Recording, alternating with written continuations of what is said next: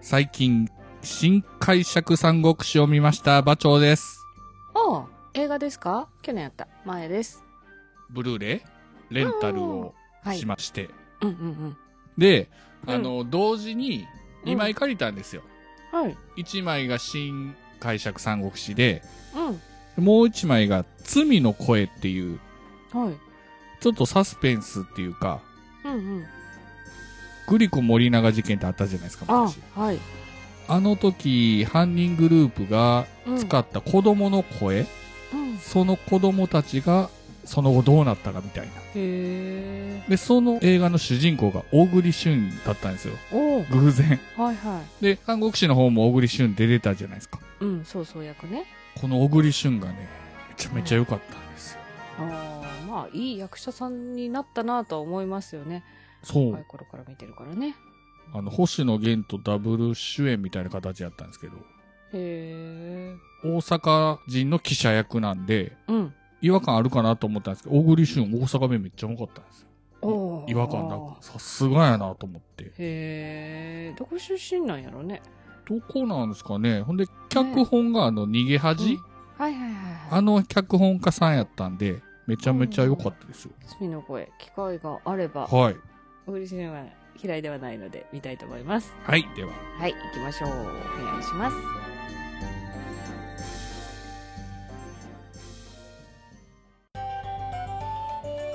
三国だが今週のネタバレです。はーい。今日のネタバレなんですけども、うん。今勢いに乗っている曹操なんですけど、今なんて呼ばれてますか上昇上昇ですね。うんうん。この上昇って感触なんですけども、はい。どんだけ偉いんやという話をしたいと思います。おー。官位というか、そうです位ねという。か。位ですね。中国の官僚制度って王朝によって違ってくるんですけど、うんうん。はい。この五冠の時代のトップ官僚はうん三公と言います。三項。はい。三つの公。うん。で、その下に9つの実務機関があって、はい。休憩っていうんですね。九、K はなんとか教、苦行の教。ああ、はいはいはい。わかりました。はい。で、合わせて三公休憩と呼ばれていました。はい。トップが三公なんですけども、うん。四空、四と大と呼ばれています。四空、四と大。四空は司の空。うん。うん。で、司の徒歩の塔ですね。で、大きい、注意、少尉のいですね。はい。で、それぞれまあ土木内政、軍事って担ってたんですけども、うん。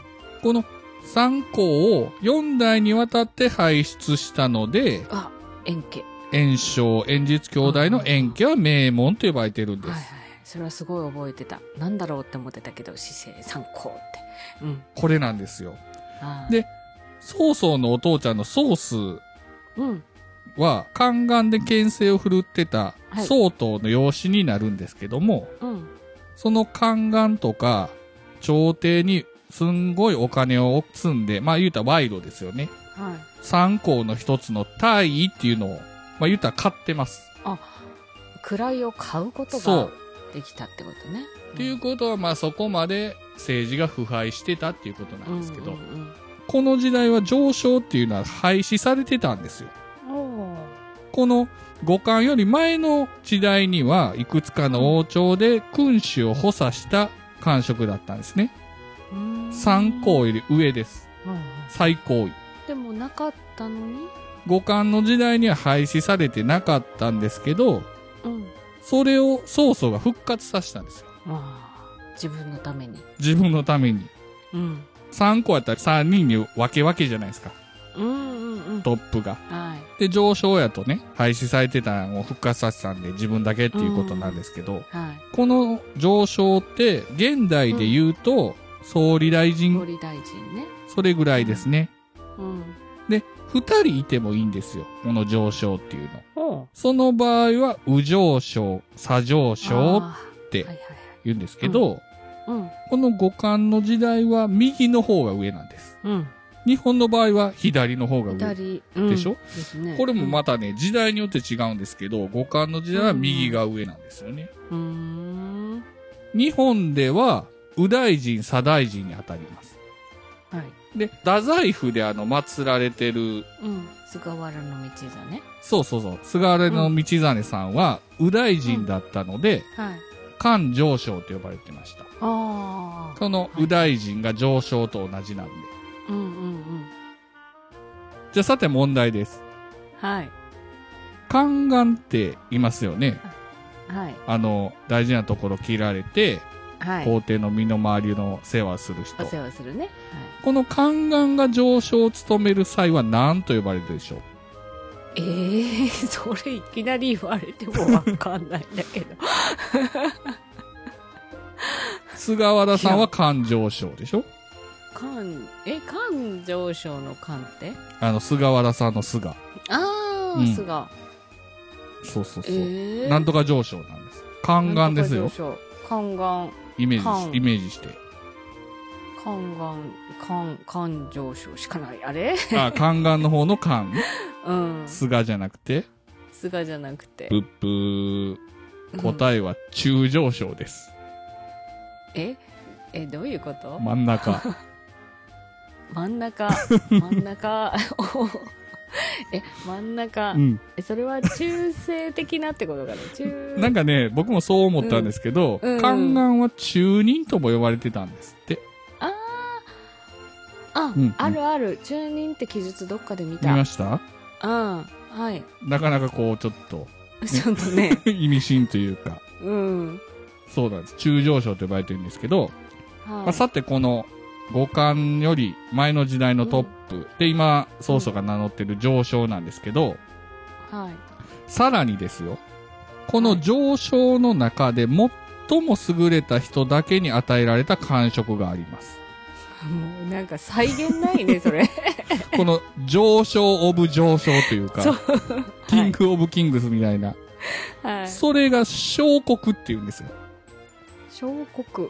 えー相談するに国ですね。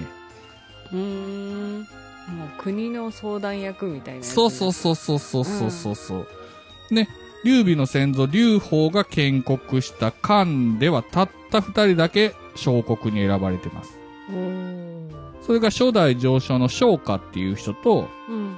二代目の曹さんっていう人なんですけどはい。この曹さんが曹操の家の先祖っていうことになってますうーん。まあ、血筋は良かったのね。じゃあ、そもそも。うん。この小国もこの五冠の時代には廃止されてたんですけど、うん。またこれ復活させた男がいますこれはわかると思うんですけどえ今まで出てきたー、中出てで。きた中で、うん、もちろんもちろん。えー、偉くなりたい人そう。実力ないのに。実力ないのにとにかく権威を、董卓ああ、当たり、ピンポン。ええそうです。董卓です。勝手に。勝手に。まあでも、お金持ってそうだし、うん。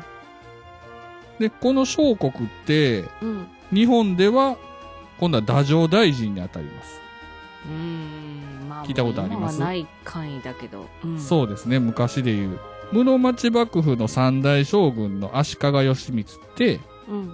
太政大臣だったんですけど、あの、一休さんに出てくる将軍さあん。あ、はいはいはい。あの人ね。うん。京都にお寺を建てます。はい。それが小国寺っていうお寺建ててまおー、じゃあその小国なんだ。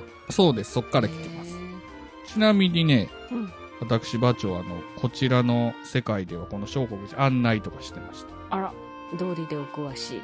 そうなんです。うん。話戻しますと、はい。官僚のトップは曹操が復活させた上昇なんですけど、はい。じゃあ戦争する時のトップはうん。大将軍と呼ばれています。うんうん。将軍ね。大将軍はうん。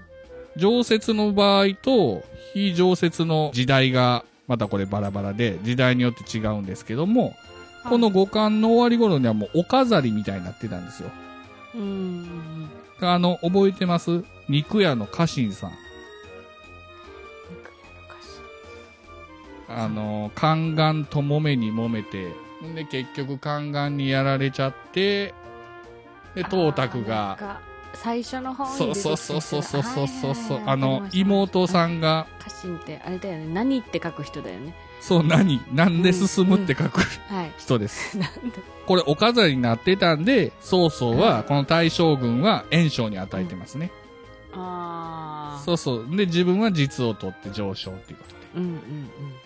大将軍がトップで、2番目が表記将軍、うん。 3番目が社記将軍って言うんですけど、別に覚えなくていいんですけど、全然。はい。この3番目の社記将軍っていうのが、劉備と手を組んで曹操をやっつけようと思っている東条さんです。ああ。この人、社記将軍。だからはい3番目に偉い将軍さんですね。その下の将軍もいるんですけども、うんこれは、例えば西の方で反乱が起きたら、うんうんじゃあお前、西討伐行きなさいっていうことで、清政将軍とか、うん。うんうんうん安政将軍とか、その時にうん。つけられるんですよ。うんうん劉備は今、左将軍って呼ばれてるんですけど、うん。はい。左の将軍って書いてうん左将軍さん。これはまあ、まあまあです。まあまあのくらい。 この社記将軍とかの下にこう、ん清政将軍とかあって、さらに下にうん。前将軍で前将軍って書くんですけど、あで、右左って左なんで、まあまあ。まああまあですね。確かにね。です。でも、うんまあ、ここまで話してて、うん。でこう何が言いたいかというと、はい。曹操って今上昇なんですけど、はい。もともとお父ちゃんを3個、まあ、勝ったと言えなったじゃないですか。うん。今、孫作さん。うんうん。あの人も前言ったら豪族の息子じゃないですか。はい。お父ちゃんも武将なおん父でさ。もすごかったね。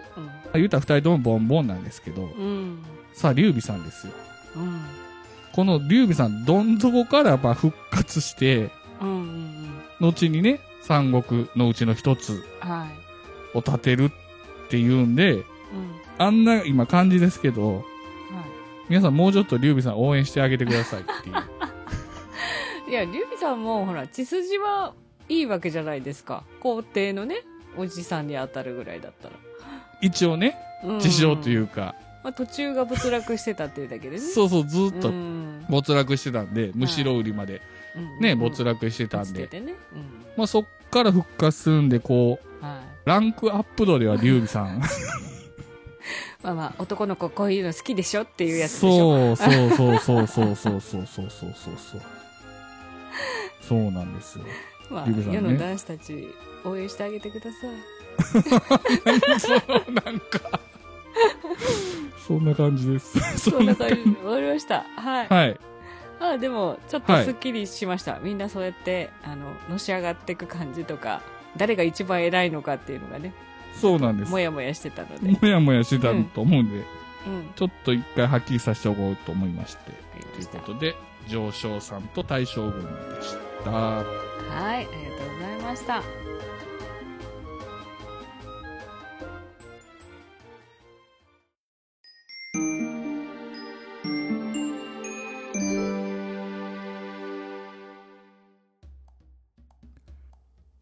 エンディングです。さあ、本日はちょっと難しいうん漢字がいいろいろ出てきましたけども。そうですね私そもそも日本史がわからないので 日本 史の範囲が出てきてもうん将軍誰だっけって思いながら聞きました はい。